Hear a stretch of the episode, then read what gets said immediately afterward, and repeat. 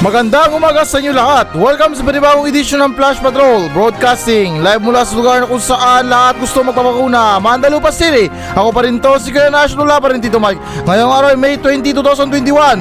At ngayon, para sa mga balita. Ilan sa mga membro ng Administrasyon Duterte hindi umano suportado ang sakaling pagtakbo ni Sara Duterte sa pagkapangulo sa eleksyon 2022. Anim na putapat na mga kolehiyo at universidad pinayagang mag face-to-face class ng CHED. Pilipinas binotesta ang pagpataw ng China ng fishing ban sa South China Sea.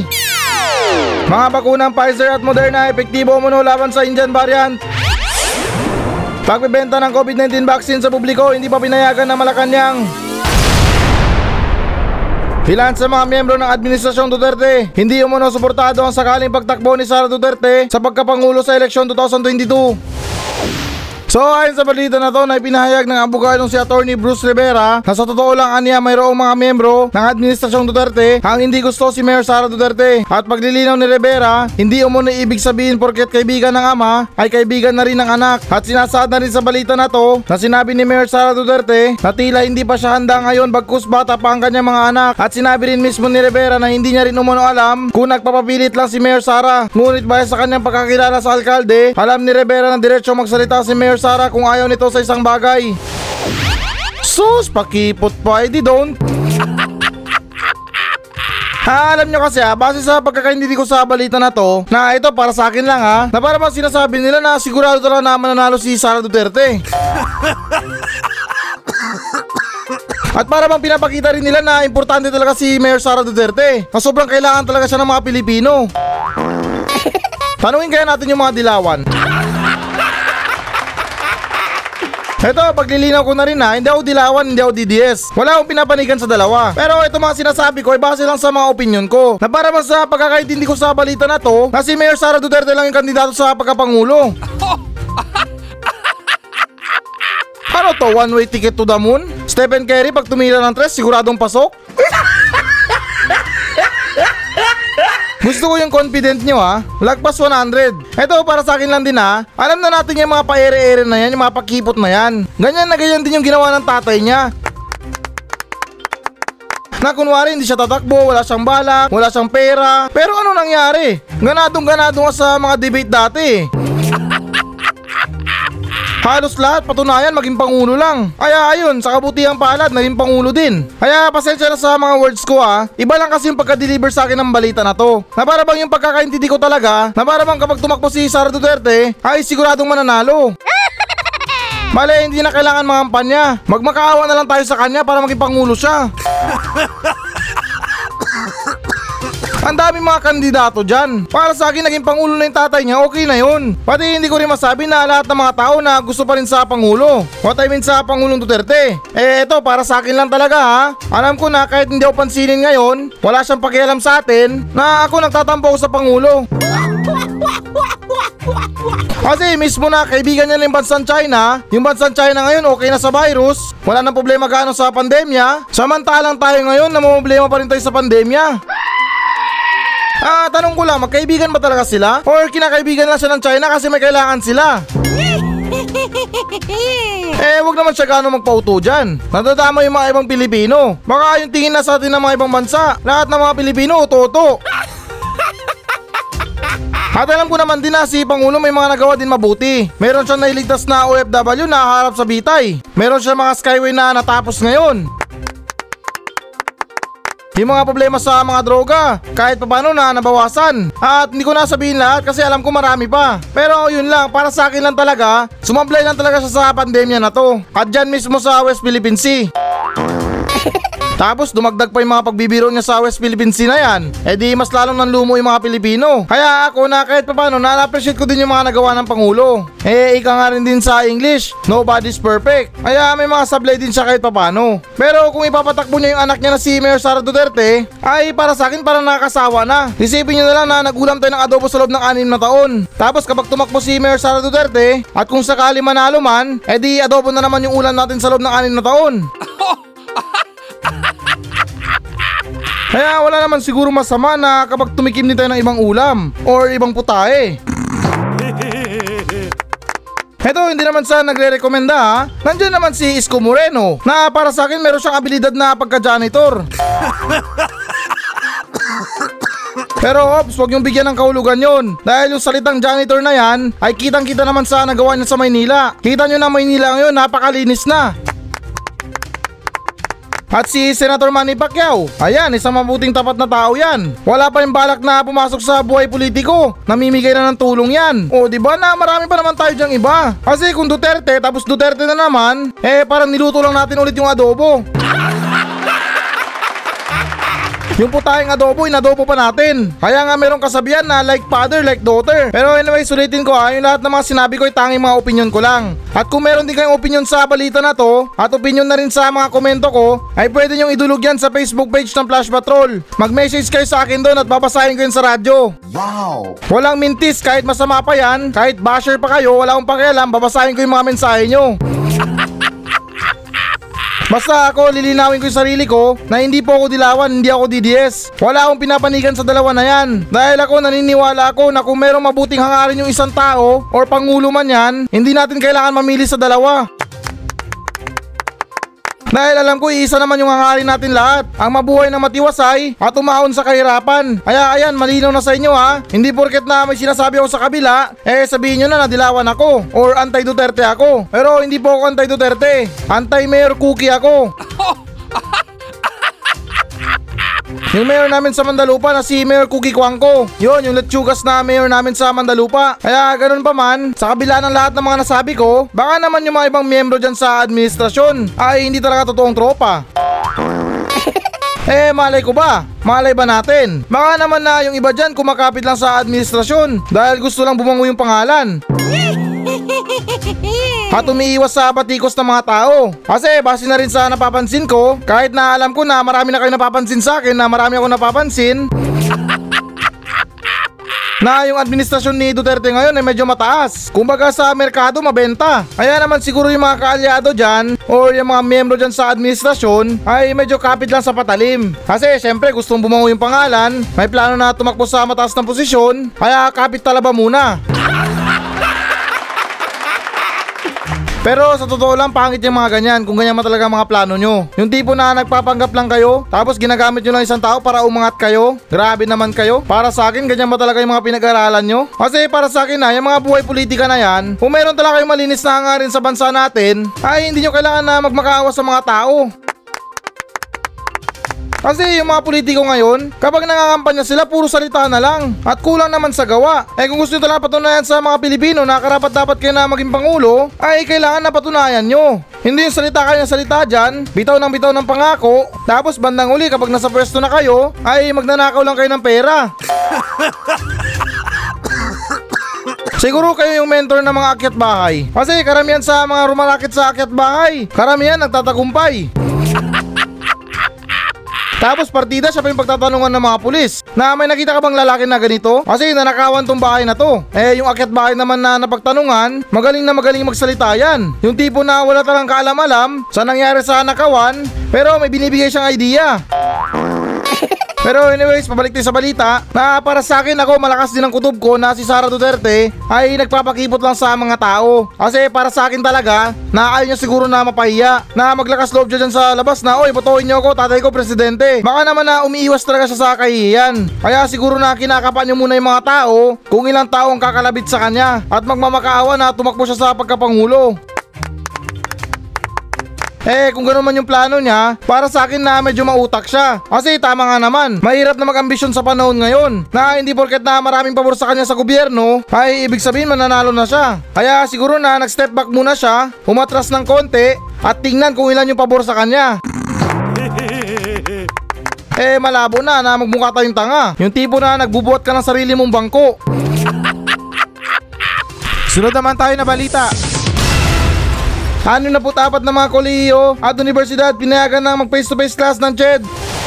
So ayon sa balita na to na pinayagan ng Commission on Higher Education o CHED ang 64 na mga higher education institution na makapagdaos ng limitadong face-to-face classes para sa kanilang medical at allied health programs. At sinasaad na rin sa balita na to na ayon kay De Vera ilang programang posibleng maaari ring payagang magdaos ng physical classes ay ang mga degree programs na maraming hand-on activities na hindi kayang gawing virtually gaya ng engineering, information technology, industrial technology at maritime. At sinabi rin ni De Vera na ilang piling allied health-related degree programs gaya ng medicine, nursing, medical technology, medical laboratory science, physical therapy, midwifery at public health ang prioridad sa pagsasagawa ng limited face-to-face class at nakatakda rin makipagpulong ang opisyal ng CHED sa Interagency Task Force ngayong linggo upang talakayin ang posibilidad ng pagbabakuna ng mga estudyante laban sa COVID-19 nang sa gayon ay makabalik na sila sa eskwela. Okay, so para sa akin may point naman si De Vera na kailangan talaga nila mag-focus sa pag-aaral nila. Lalo't sa mga on-hand activities. Kasi parang hirap naman isipin na isang engineer nag-graduate lang dahil sa online class. Eh sa pagkakaalam ko din na yung mga nag-aaral ng engineer na yan ay kailangan nila mag-visiting site. What I mean na site visiting. Para naman na magkaroon sila ng idea sa mga trabaho nila. At malalaman talaga natin na mayroon silang natutunan. Kasi hindi biro yung isang trabaho ng engineer. Kumbaga siya yung utak ng trabaho. Eh kung mali-mali yung mga utos niya, sa mga sukat ng mga bakal, sa pagkarga ng mga semento, baka yung mga ginagawa nilang gusali gumuho agad. At napakadelikado yun. Kaya dapat lang talaga na magkaroon sila ng face-to-face class. At ganun din sa mga medical workers. Lalo't meron pa rin tayong problema sa pandemya ngayon. Kulang pa tayo sa mga medical workers. Kaya dapat lang siguro na makabalik din sila sa eskwelahan. At para din sa mga on-hand activities nila. Eh sa pagkakaalam ko din na yung mga nurse na yan, yung mga medical technology na yan, sila yan mismo nag swab sa mga tao. Eh paano na lang kapag hindi sila nakapag-insayo sa pag swab Baka sa mata nila tusukin yung pasyente. At sa mga pasyente na kailangan kuha ng dugo, nangangamba rin ako na kapag wala silang ganong natutunan, wala silang ganong alam sa pagkuha ng dugo, baka yung kamay ng pasyente laslasin nila. Sabay sahod na lang sa tabo yung dugo. Kaya napaka-importante talaga para sa mga ganyang klaseng estudyante. At especially talaga sa mga medical workers. Kasi ako tingin ko na itong pandemya na to na matagal pa to. Lalo't yung mga bakuna ngayon paunti-unti pa lang. Kaya hanggat na wala tayong sapat na bakuna, ay hindi pa tapos ang labanan sa pandemya. At akala nyo din na madaling maging medical workers or yung health workers na yan? Naku, ilan sa kanila sumusuko na dahil na rin sa sobrang patong-patong na trabaho na nagagawa nila. Na baka nga na yung mga nurse dyan, hindi lang nurse yung trabaho nila. Minsan sila rin nagiging janitor. Kaya dapat lang talaga na madagdagan yung mga health workers natin. At pakiusap naman na huwag na natin pahirapan sila. O mean na pahirapan sa pag-aaral. Sa panahon ngayon ng problema, sa panahon ng pandemya ngayon, yung saktong pag-aaral lang. Para naman na madali sila makatapos. Eh kung pwede lang sana, wag na silang dumaan sa board exam. Oh, tuwan-tuwa naman yung mga med student dyan ha. Pero yun naman i-request ko lang, hindi yan approval. Kaya mag-aral pa rin kayo, magsipag kayo. Nang sa gayon na matulungan nyo din yung mga kapwa nyo na medical workers ngayon na pagod na pagod na. Yung iba nagtatrabaho ng 12 oras. Minsan, depende pa kapag mayroong kapalit. Kaya yung iba kapag minala, sumaabot ng 16 hours ng trabaho. Ha, tingin ko na rin. Hindi lang siguro na mga medical workers yung kailangan ngayon. Kailangan din natin palakasin yung militar natin. Lalo't kung meron pa nagbabadya na gera sa China. Kulang na nga tayo sa kakamitan sa panggera, tapos kulang pa tayo sa mga sundalo, kaya anong kinalabasan? Wala na, finish na. Lugi na nga sa pandemya, lugi pa rin pagdating sa gera. Kaya anyways, para sa mga estudyante, tingin ko wala naman siguro mangyayaring problema na kapag nabakunahan sila. Kasi lahat naman sila nabakunahan na. Eh kahit siguro magkapalitan yung mga mukha nila doon, Pag sila lahat na bakunahan na, eh, wala na yung problema. Kasi para sa akin, naniniwala ako na bakuna talaga ang solusyon sa problema na to. What I mean sa problema ng pandemya na to. At hindi lang ganun sa mga estudyante, pati na rin sa mga normal na mga Pilipino. Para naman na maging malayo na tayo sa mga gusto nating gawin. O di ba na para masarap na rin yung buhay. Mahirap na nga yung buhay natin, dadagdagan pa ng problema sa pandemya. At ito may iba lang tayo ha. Ito tungkol sa mga face-to-face class na to. Marahil ilan dyan sa mga ibang estudyante ay sobrang miss na nila yung mga face-to-face class. Nakakamiss din kayo mamburaot sa mga kaklase natin, ibuol yung bag ng mga classmate natin, tapos lagyan ng baon yung bag nila, na pag uwi nila mayroon laman na sipan, may basura. May mga walis ting-ting. O, di ba na parang nakakamiss yung mga ganong gawain. Pero ako isa lang namimiss ko sa mga eskwelahan na yan. What I mean sa face-to-face class na yan. Oo, hindi man ako nag-aaral ngayon, pero ito lang yung namimiss ko sa loob ng eskwelahan namin. What I mean sa loob ng room namin. Napayakin yung bida-bida namin presidente. Yun talaga sobrang namimiss ko talaga sa mga klase na yan. Kasi ito hindi naman sa nilalata. Karamihan sa mga presidente sa loob ng mga school na yan, sa mga room na yan, talagang nakakainis yung mga ugali nila. Masyadong pabida, masyadong sip-sip sa teacher.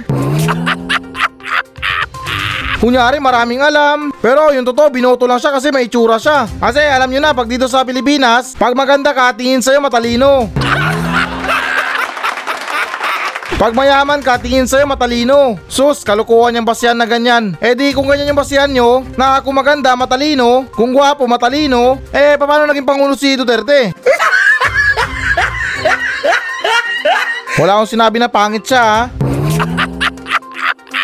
Sunod naman tayo na balita. Pilipinas, pinotesta ang pagpataw ng China ng fishing ban sa South China Sea. So ayon sa balita na to na ipinahayag ng Department of Foreign Affairs na ipinotesta ng Pilipinas ang fishing moratorium o fishing ban na inilatag ng China sa South China Sea. Bagkus sasali sa ban na ito ang ilang bahagi ng karagatang teritoryo ng Pilipinas. At sinasaad na rin sa balita na to, inanunsyo kamakailan ng Ministry of Agriculture Rural Affairs ng China na kanila na sinimula ng fishing ban sa South China Sea noong ikauno ng Mayo at magtatagal ito hanggang ikalabing anim ng Agosto. At sinasabay rin nila dito maging yung mga karagatang nasa labas ng nasasakupan ng China. Para sa akin para hindi naman yata masama ang magkaroon ng fishing ban. Total, nagpaliwanag naman ng China dito na taon-taon pala nila ginagawa ito. At sinasabay rin nila dito maging yung mga karagatang nasa labas ng nasasakupan ng China. Kasi kahit pa sabihin na natin yan na maraming isda sa karagatan, eh kailangan din nila magparami. Parang pagtatrabaho lang yan ng isang empleyado na kinsenas yung sahod. Kailangan nila magtrabaho ng 15 days at pagkatapos nun saka sila kukuha ng sahod. Sa madaling salita na kailangan mo na lang mag-ipon ng isda. Kasi yung mga isda na yan, hindi naman yan araw bago lumaki. Inaabot din yan ng mga buwan, naabot din yan ng mga linggo, para pwede na silang ulihin ng mga mangingisda. Kasi nakakalungkot naman na yung ibang mga isda, kahit na buntis sila, inuuli sila. Hindi sila pinapakawalan. Okay lang sa bansang China. Kasi meron ako napanood sa YouTube na yung bansang China kaya nilang buhayin yung mga isda na sa loob pa lang ng tiyan. What I mean na yung mga itlog ng isda. Wow! Meron silang high-tech na proseso doon para buhayin yung mga isda na yon. Kasi tingin ko wala yan sa Pilipinas. Yung mga ganyang mga technology na yan. At malaking tulong din yun para meron tayong mga ekstrang isda. Eh sa naman na ulihin natin yung mga buntis na isda, eh sayang naman yung mga itlog niya. Na minsan umaabot pa yun ng mahigit isang daan. Eh di mahigit na isang isda rin yun. Kasi ulitin ko sa Pilipinas, ay nako, hindi naman sa nila lahat. Yung mga itlog ng isda, makikita mo yun sa karinderya. Yung mga namumuong itlog ng isda, kung hindi yan iprito, isama sa adobo. At aminado din ako na kumakain ako nun. Pero nalulungkot din ako sa mga itlog na yon. Kasi parang sayang ba? Isipin nyo na lang na may gitna isang daang isda yun. What I mean na may gitna isang daang itlog yun. Pag nabuhay yun, may git isang daan din. Tapos sa ating mga Pilipino, isang kainan lang. Eh kung ganyan naman yung kalakaran ng China, eh nakakabuti yan. Para naman na may panahon din yung mga isda na maglabing-labing din. At sa ganun na dumami rin yung mga isda. Kasi base na rin sa nakikita ko sa YouTube, yung mga malalaking barko gamit sa pangingisda, pagkarami-raming isda na huhulin nila. So imagine nyo na lang na ilang mga barko nang huhuli ng isda kada araw. Maka hindi magtagal na dumating yung panahon, yung mga lambat nyo na wala nang malalambat na isda. Hindi dahil sa nagtago na yung mga isda, dahil naubos na sila. Kasi yung ibang mga mangingisda din, wala yan silang pakialam sa mga mauhuli nila. Kesyo buntis pa yan or malit na isda, basta meron silang malambat or anuman, ay huliin pa rin nila yan. Kaya ako kahit na masama yung loob ko sa bansang China, sa ganitong kadahilanan na gumagaan din yung loob ko sa kanila. Kasi matalino sila, meron silang malasakit sa mga isda. Pero hindi ko naman talaga totally na sinasabi na masama yung mga Pilipino. Karamihan sa mga ibang Pilipino na parang illegal na nangingisda. Eh tingin ko rin nga na dito lang yan sa Pilipinas yung dynamite fishing na yan. Pero tingin ko lang yun, hindi ako sigurado. Kasi bukod sa mga delikado ng ginagawa nila, yung paghagis ng papasabog sa dagat para isihuli sa mga isda, ay nakakasira din yan ng mga koral. Kaya siguro tiis lang muna tayo mga Pilipino. Ilang buwan lang naman siguro. Kahit na tingin ko na wala tayong batas na ganyan, yung mga fishing ban na yan, kasi sa bansang Pilipinas, mas nangunguna pa yung liquor ban, gun ban, o di ba na, dyan lang tayo magaling. Pero yung pagbibigay importansya sa kalikasan, ay tingin ko na parang wala tayong ginagawa. Pero ulitin ko na tingin ko lang yun na para sa akin lang. Kaya tingin ko na tis-tis na lang muna. Instead na kumain tayo ng mga isda, ba't hindi kaya kumain tayo ng mga starfish? Oh yan, sa bansang China kinakain yan. At wala namang side effect yan. Maging yung sea urchin kinakain din nila. O di ba na umiwas muna tayo sa mga isda. Pati yung karagatan hindi naman puro isda yan. Kaya kumain muna tayo ng starfish, sea urchin, yung mga seashells na yan. Oh yan, masustansya din yan. Lalo't yung mga kabibe, yan yung bukod tangi na alam ko na pagkain na mayroong premyo sa loob. Na ano ba yun yung tawag nila na perlas? Yun, pwedeng pwede mo ibenta yan. Kaya marami tayong pwedeng pagdiskitahan sa dagat para makahanap na makain. Pahinga muna tayo sa mga isda. Eh kung mapilit talaga kayo na gusto yung kumain ng isda, sa Mandalupa libre lang yung mga janitor fish. Yung iba nga pinaglalaroan pa ng mga bata. Eh tingin ko parehas din yan sa mga ibang isda. At yung paniniwala ng mga tiga Mandalupa dyan, maganda sa katawan yan kapag kinain mo ng buo. Kasi lilinisin niya mismo yung mga dumi mo sa katawan. Pati yung mga sama ng loob mo, malilimas ng janitor fish yan ng Mandalupa. Kaya anyway, sulitin ko ha. Iwas muna tayo sa mga isda. Kasi pwede naman tayong kumain ng starfish, sea urchin, at yung mga seashells na yan. At by the way, meron akong joke sa inyo. Anong tawag nyo sa anak ng shell? Di ano pa, children. At wait, ito pa, isa pa. Ano pa ang isda lumilipad bukod sa flying fish? Di e-fish. Sunod naman tayo na balita. Mga bakunang Pfizer at Moderna epektibo umuno laban sa Indian variant. So ayon sa balita na to na isang pag-aaral ng mga sayantista mula sa New York City ang nasasabing nananatiling mabisa ang mga bakunang Pfizer at Moderna laban sa mas mapanganib na Indian variant. At sinasaad na rin sa balita na to na nagpaalala naman ng mga eksperto na ang naturang investigasyon sa laboratorio ay hindi natitiyak na ganito ang mangyayari sa totoong mundo at kailangan pa ng mga dagdag na pag-aaral. Ano ba yan? Para hindi naman malinaw ang balita na to. Kanina yung sabi mabisa daw. Tapos ngayon sasabihin nila na hindi pa nakakatiyak. Alam nyo yung mga ganitong klaseng balita? Ito hindi naman sa nagre-reklamo ha, na para bang yung mga nagsusulat ng mga ganitong klaseng balita ay para bang excited sila maglabas ng mga balita. Kasi para sa akin na itong balita parang hindi puro. Sa unahan, good news. Bandang huli, bad news na. Paano na lang yung mga tao na nagbabasa lang ng balita sa harapan lang? Yung title lang yung babasahin nila. Tapos syempre maniniwala sila. At yung iba, proud pa na sabihin na, oh yung Moderna, epektibo sa variant ng Indian. Ay, baliktad yung Indian variant. Tapos meron naman sasagot na hindi. Sinabi ng mga eksperto na hindi pa doon nakakatiyak yun. Tapos yung isa na bebelta din. Na wala kang alam, nabasa ko to mismo sa balita. Kaya yung point ko lang dito na mas maganda na maglabas tayo ng mga balita, yung puro talaga walang bawi sa dulo. Pero anyways, ganun pa man, bigla tuloy ako napaisip sa mga bakuna. Kasi sa sinabi nila, yung Pfizer at Moderna daw, epektibo daw sa Indian variant. Eh, di ba sabi nila na lahat ng bakuna pare-pareho lang. So, ibig sabihin na generic itong mga bakunang Sinovac. Kasi hindi naman nabanggit dito na itong bakunang gawan China hindi epektibo sa Indian variant. Ay baka nga generic.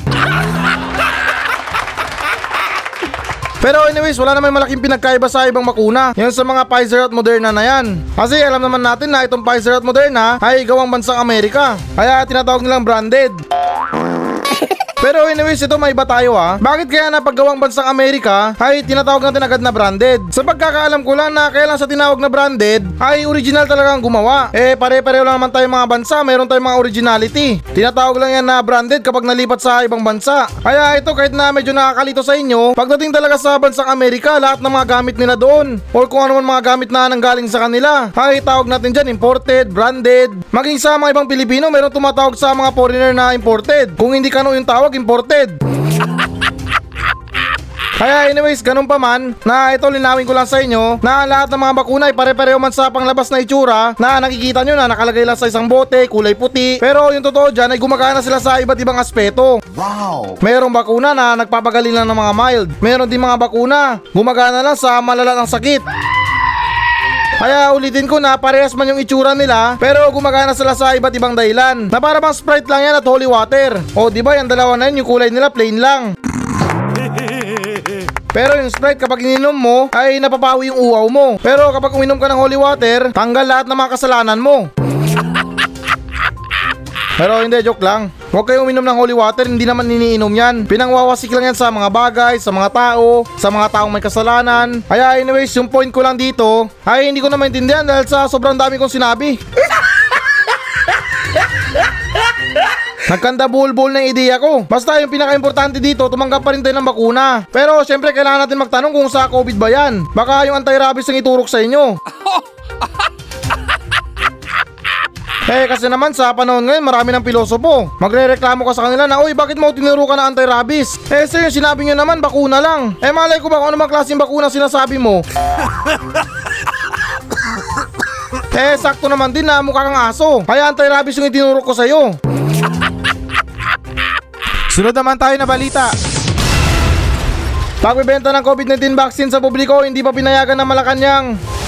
So ayon sa balita na to na ipinahayag ng palasyo na hindi pa pinapayagan sa Pilipinas ang pagbebenta ng bakuna laban sa COVID-19. At ikan ni Presidential Spokesman Harry Roque, ang mga bakuna na bili ng gobyerno ay pinamimigay ng libre sa mga natukoy na mga benepisyaryo. At sinasada rin sa balita na to matapos sabihin ng Philippine Red Cross Chairman na si Senator Richard Gordon na ang mga taong nais magpabakuna ngunit hindi makahintay ng libreng bakuna mula sa pamahalaan ay maaaring mabigyan ng Moderna vaccine sa halagang 3,500 pesos sa kada dalawang dos. Teka, parang iba na yata yung kalakaran ngayon ah. Di ba na dapat mas mauna yung libre kaysa sa mga binabayaran? Halatang pera-pera yata ang labanan ngayon dito ah. Problemado na tayo sa pagtaas ng mga kaso ng COVID. Mabagal pa yung mga programa sa pagbakuna. Pero meron kayong expressway para sa mga taong hindi makapaghintay ng libreng bakuna. Partida, 3,500 pa. Eh ano ba naman kayo? Eto hindi naman sa nagre-reklamo ha. Nasa pandemya tayo. Buhay ng Pilipino nakataya dito. At lahat tayo pwede tayo maging biktima. Eh meron na pala kayong stock ng vaccine na Moderna. Bakit nyo binibenta sa mga tao yan? Dapat pinamimigay nyo ng libre yan sa mga tao. Ba't ito lang talagang pinagtataka ko? Pagdating sa mga libre, yung gobyerno napakabigat sa kanila magbigay. Na para bang napilitan lang sila dahil sa tungkulin nila. Eh ano na lang kaya kapag hindi kayo opisyal sa gobyerno? Baka lahat ng mga bakuna ibenta nyo. Napakasama naman ng mga loob nyo sa 3,500. Expressway yung bakuna sa'yo. One way agad, bakunaan ka na agad. Pero pagdating sa mga libre, sobrang bagal nyo. Okay lang sana kung voluntary itong mga bakuna na to. At walang pandemya ngayon sa Pilipinas. Pero ngayon problemado pa rin tayo sa pandemya. Dahil karamihan pa rin sa mga Pilipino hindi pa rin nakakatanggap ng bakuna. Kaya para sa akin, kaya naman pala na walang hangganan itong pandemya sa Pilipinas dahil yung mga bakuna iniipit nyo. Bale, para sa akin din na yung gusto nyo mangyari. Maging desperado lahat ng mga tao para bumili ng bakuna. Dahil yung mga libreng bakuna pagkatagal-tagal na maaprubahan sa mga normal na Pilipino at ganun na rin sa mga mahihirap na Pilipino. Pero anyways, wala rin tayo magagawa kapag ganyan yung utak ng gobyerno. Napaka-utak negosyante. Kaya bahala na kayo. At anyways, ito may iba tayo ha. Ano na lang kaya no kapag yung mga bakuna nabibili sa mga merkado or sa mga tindahan lang? Naiisip ko yung mga ibang kalokohan ng mga Pilipino eh. Eh alam nyo naman yung mga Pilipino pagdating sa mga kalokohan, sobrang talino niyan. Eh halimbawa na lang na yung mga lasinggero or yung mga teenager dyan na pakulgid sa mga inuman. Baka ialot nila yung bakuna sa timpla ng gin. Eh kung yung mga ibang halo nga sa timplan ng mga gin, kung hindi mga juice, mga sting, cobra, o hindi naman kaya nesty. Pero parang okay din no? na kung mabibili na sa merkado yung sa mga tindahan niyang mga bakuna, tapos yung bakuna ihalo natin sa alak, baka mas tumaas pa yung persento sa pagiging epektibo niya. Kasi pinagalong bakuna at alcohol. Eh kung ganun, samahan na natin ng pulutan na ivermectin. So ngayon guys, ito na yung pinakahihintay nyo. Magbabasa na ako ng audience mail. At yung pinakauna na nag-message sa akin ngayon sa Facebook page ng Flash Patrol ay nanggaling pa ng NY, New York, Cubao. Mula kay Manuel Ebin. Pero wala sa sinabi sa message niya. Nag-send lang siya sa akin ng tatlong golden thumbs up. Na yung tatlo na yon para sa akin ay 1, 2, 3. Na ang ibig sabihin I love you. At sobrang na-appreciate ko to. Kaya kayo wag kayong mahiya kahit thumbs up lang, kahit mga emoji lang, tinatanggap ko yan. At isa na rin dahilan kung bakit ako tumatanggap ng mga thumbs up, mga emoji. Kasi marami din mga tao na nagme-message sa akin ngayon pero hindi ko gaano maintindihan yung mga sinusulat nila. Kaya ito pasensya na rin para sa mga iba na kung bakit na hanggat ngayon hindi ko pa rin nababasa yung mga message nyo. Dahil yung mga iba mahirap basahin yung mga message nila. Alam nyo naman na yung tatay ko lang yung Jejemon, hindi ako. At hindi pa ako marunong magbasa ng mga Jejemon words. Kaya kung meron kayong gusto sabihin sa akin, mag-message kayo sa Facebook page ng Flash Patrol. At pakiusap na rin na ayusin nyo yung mga sulat nyo. Para naman na mabasa ko to ng maayos. Kaya ganun pa man, maraming salamat sa tatlong thumbs up mo ha. Kay Mr. Emmanuel Ebin. At God bless po sa inyong pamilya. At ngayon, sunod naman tayo sa mga nag-message na nanggaling kay alias Jojo. Kasi sa kabilang message niya, sinabi niya na huwag sabihin yung totoong pangalan niya. Kaya itago ko na lang daw siya sa pangalang Jojo. Kaya ito ulitin ko, from Jojo ng Dipolog City. Dear Brother Nash, isa din ako security guard na katulad mo. Dito po ako na-assign sa Dipolog. Gusto ko lang humingi ng payo sa'yo kasi po meron akong problema sa aking asawang napakaganda. Kaya naman talaga tayo eh, basta maganda may problema talaga yan. Pero anyways, gusto ko lang po humingi ng advice sa'yo kung ano po ang gagawin ko kasi lahat po ng mga sahod ko at mga ekstrang pera ko ay kinukuha niya lahat. Bale po, binibigyan niyo na lang po ako ng pera kapag pumapasok po ako sa trabaho. Ayoko po ng buhay na ganito. Para akong isang estudyante na humihingi ng baon sa nanay. Isa pong housewife ang aking asawa. At mahilig din po siyang maglaro ng tong its, magpa-pedicure at magpa-reband. Mahal na mahal ko po ang aking asawa. Pero papano na po yung buhay ko? Wala na akong karapatan sa aking sahod. Wala man lang akong pantaya sa online sabong. Kasi sinabi niya rin sa akin na kung hindi ko ibibigay yung sahod ko sa kanya at maging yung mga extra kong pera ay pagpapalit niya ako kay Berto. Si Berto po ay gwardya din. Lamang lang po sa akin ng konting paligo. In short po na mas gwapo siya sa akin. Kaya ako po ay malugod na humingi ng tulong sa iyo para mabigyan ako ng advice kung ano ba ang dapat kong gawin. At maraming salamat po Brother Nash. Sana maintindihan mo ko. Pambihirang buhay nga naman to. Eto, hindi naman sa nagre-reklamo din ha. Nung isang araw yung tawag sa akin, Chip Kuya Nash. Tapos meron din akong nabasa na Chip Kuya. At yung kadalasan, Kuya Nash. Tapos ngayon, tatawagin niyo naman akong Brother Nash. Hindi naman ako miyembro ng dating daan ah. Huwag niyo na akong tawagin brother. Sarge na lang or Chip. Pero anyways, pambihira nga naman. Medyo malala tong problema ni Jojo ah. At medyo seryoso. Kasi sinabi niya na meron daw siyang asawa na napakaganda. At handa daw siya ipagpalit kay Berto kapag hindi siya nagbigay ng pera. o hindi niya binigay yung sahod niya. Pero alam mo pa rin Jojo, etong payo na ibibigay ko sa'yo ay depende na to sa'yo. Naiintindihan ko naman yung sitwasyon mo. At para sa akin din, na normal lang yan na kunin ng asawa mo yung mga sahod mo. Eh kung sa mga ibang magigiting na sundalo nga natin, yung mga ATM nila nasa asawa nila. Kaya yung karamihan sa kanila napapahamak, lalo't pagdating sa gera. Kasi kahit anong sigaw ng platoon leader nila na mag-withdraw na sila, ay yung iba hindi nag-withdraw. Kasi yung ATM nasa asawa daw. Hindi, joke lang. Sa mga hindi pala nakakaalam kung ano ibig sabihin ng withdraw sa sundalo, ay yung ibig sabihin nun ay atras na. Kasi hindi na kayang labanan. Kaya yung iba nagwi-withdraw muna. Pero anyways, pabalik tayo kay Jojo na ulitin ko na normal lang yata na magbigay tayo ng pera sa asawa natin. Or yung iba, sinosurrender yung mga sahod sa asawa nila. Kasi pagdating sa mga asawa na yan, eh yung mga asawa natin babae yung nagmamanage ng mga pera. Kasi sila mismo namamalengke, sila yung pumupunta sa grocery, sila yung mga namimili ng kung anong kailangan sa bahay. Kaya para sa akin normal lang yan. Pero kung sabihin ng asawa mo na ipagpapalit ka kapag hindi binigay yung sahod, ay ibang usapan na yan. Ginawa mo namang vending machine yung asawa mo na kapag hindi ka nagulog, ay wala kang mapapala. Kaya ito yung payo ko lang sa'yo, since na binantaan ka naman ng asawa mo na ipagpapalit ka kay Berto, ay unahan mo na. Si Berto na ipagpalit mo sa kanya. Ewan ko na lang kung hindi yan magmakaawa sa'yo na bumalik ka na. Pero kung mapilit pa rin yung asawa mo na ipagpapalit ka talaga kay Berto, sige, bigay mo. Total, mahal ka lang naman yan dahil sa pera. Totoo talaga na masakit yung katotohanan. Natanggapin mo na lang na minamahal ka na ng asawa mo dahil sa pera mo. Kaya kung totoo man yan, na ipagpapalit ka talaga niya kay Berto, ay sige, bigay mo. Iparanas mo rin kay Berto kung anong pakiramdam ng walang pera. Kaya baka hindi pa umabot ng isang buwan. Lumuluhod na sa'yo si Berto para kunin yung asawa mo ulit. Sobrang nagmamakaawa na sa'yo.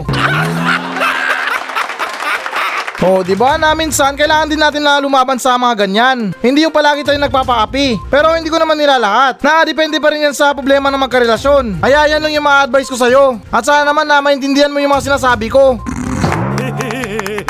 At sunod naman tayo sa nag-message sa akin. Isang Spotify listener natin. From Mika Losares ng Lucena. Hello po Kuya Idol. Pwede mo bang batiin ang aking paboritong mamita na si Mrs. Janessa Lusares ng blessed happy 30th anniversary ng pagpapanganak niya sa akin. Siya yung number one na nanay para sa akin. Mahal na mahal ko po siya. At Kuya Nash, palagi din po ako nakikinig sa podcast mo sa Spotify. Sobrang nag enjoy ako sa iyong show. Sana umaba pa ang iyong buhay nang marami ka pang mapasayang tao. Totoong solid ka talaga, wala kang pinapanigan Kuya Nash. Ramdam na ramdam ko po yung pagiging pantay mo sa magkabilang panig. Wala kang kinakampihan sa dalawa. Kaya para sa akin, ikaw yung the best. Maraming salamat po Kuya Nash at lagi kang mag-iingat. Ah, nakaka-overwhelm ka Miss Mika. Parang gusto kong umiyak sa sobrang saya sa mga sinasabi mo.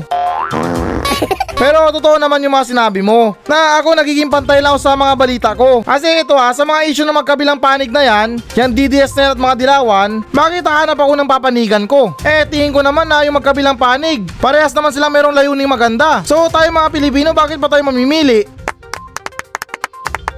Kaya maraming salamat sa pag-appreciate sa mga balita ko, Miss Mika. Pero nalilito na ako sa pa-shoutout mo. Akala ko naman na birthday ng nanay mo. Kasi sinabi mo dito na happy 30th 5 anniversary sa pagpapanganak sa akin ng nanay ko.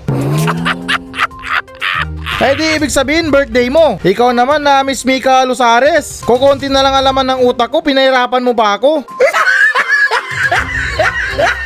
Ginawa ko pang logic yung mga birthday greetings sa'yo. Pero anyways, happy birthday sa'yo Miss Mika Losares. Salamat sa pagsuporta sa akin sa Flash Patrol. At nais ko lang din ipaalam sa'yo, sa lahat ng mga sumusuporta sa akin, ay maraming maraming salamat sa inyo. Para sa akin, kayo yung pinaka the best.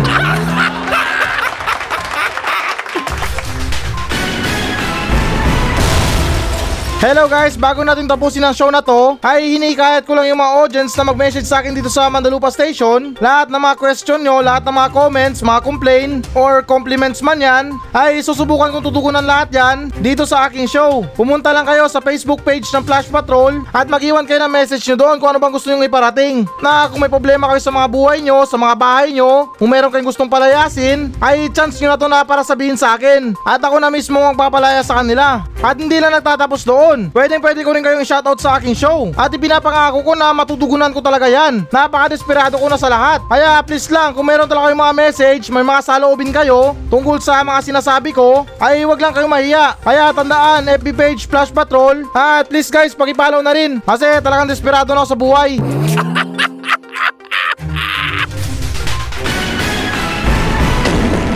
So yan muna mga balita ng Flash Patrol sa araw na to. Maraming salamat sa pakikinig. Ako pa rin to, si Kuya Nash. At maraming salamat ulit. Wala pa rin si Tito Mike. Masayang masaya ako. At goodbye!